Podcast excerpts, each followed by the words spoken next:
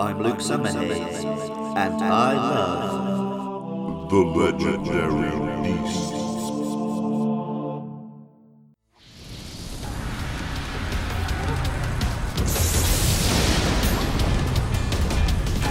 The structure known as the Burned Tower was once a beautiful place, admired, loved, and exquisitely furnished.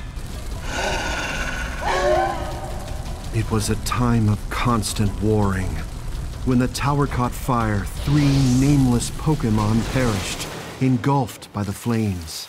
After the fire finally went out, a sparkling rainbow came down from the sky.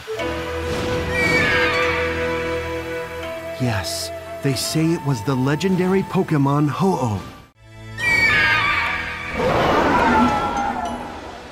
Ho-Oh used its rainbow-colored shining power to restore the three Pokemon that perished in the fire. People later began to call these Pokemon Suicune, Entei, and Raikou. I'm Luke Summerhaze, and I love Raikou.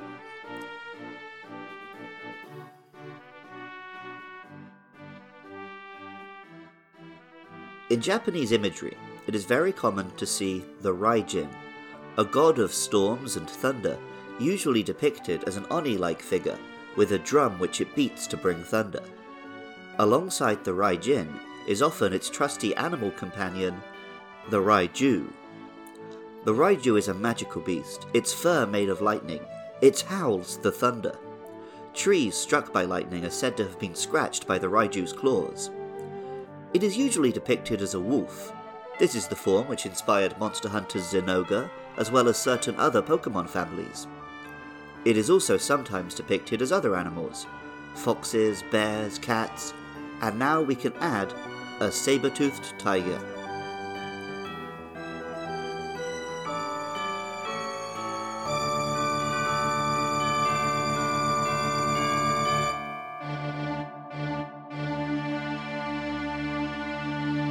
Raikou is a mostly yellow tiger with enormous fangs, a fluffy storm cloud on its back, and a lightning bolt tail. Pokemon Gold tells us the rain clouds it carries let it fire thunderbolts at will. They say that it descended with lightning. And Silver said, a Pokemon that races across the land while barking a cry that sounds like crashing thunder. And finally, Crystal told us, this rough Pokemon stores energy in its body. It then sweeps across the land, shooting off electricity. It has a slightly goofy, almost cute mouth, and not quite as iconic a design as the other two beasts. Raikou, sadly, has always been the odd one out. Entei starred in the third Pokemon movie, and Suicune in the fourth, but Raikou never had a major role in a cinematic movie. It did star in the TV movie The Legend of Thunder in 2001, but that didn't see an English translation until it was released as part of Pokemon Generations in 2006. It's an odd little film, eschewing Ash and friends for a cast based on the characters from Pokemon Crystal. It almost feels like a pilot for a second series with a new cast, and the dynamics are therefore fresh and fun, with surprisingly funny writing. The plot is standard legendary Pokemon movie fare, though it benefits from a svelte runtime and the coolest mech I've seen in the Pokemon anime. Seriously, this thing looks like a Metal Gear. In the video games, Raikou, like the other legendary beasts, is unleashed after the player visits the basement of the burnt tower, and can subsequently appear in any patch of grass across the Johto region. Once caught, it's a valuable member of any team. In its debut generation, Raikou dominated the competitive video game scene, Perhaps it's because I had a little pin badge bought from a Gachapon machine on a family holiday to Wales. Or perhaps it's because it was the forgotten one of the three, with an anime I couldn't watch.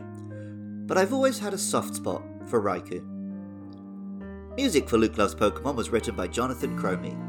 Artwork for the show is by Katie Groves. Raikou was created by Muneo Saito. If you're enjoying the podcast and want to help me be able to keep posting it online, please consider supporting at patreon.com slash lukelovespkmn. If you want to get in contact about upcoming monsters, Entei and Suicune are coming up next. I'd love to hear from you about those or any monster on Twitter or Facebook at lukelovespkmn. If you want more podcasts taking deep dives into monsters from video game series, check out Monster Mash, a Monster Hunter podcast I host with my pals. It can be found on Twitter at Monster Mash Pod, and you should be able to track it down by searching for Monster Mash Podcast on Facebook, YouTube, or your podcasting app of choice. I love Raikou, and remember, I love you too.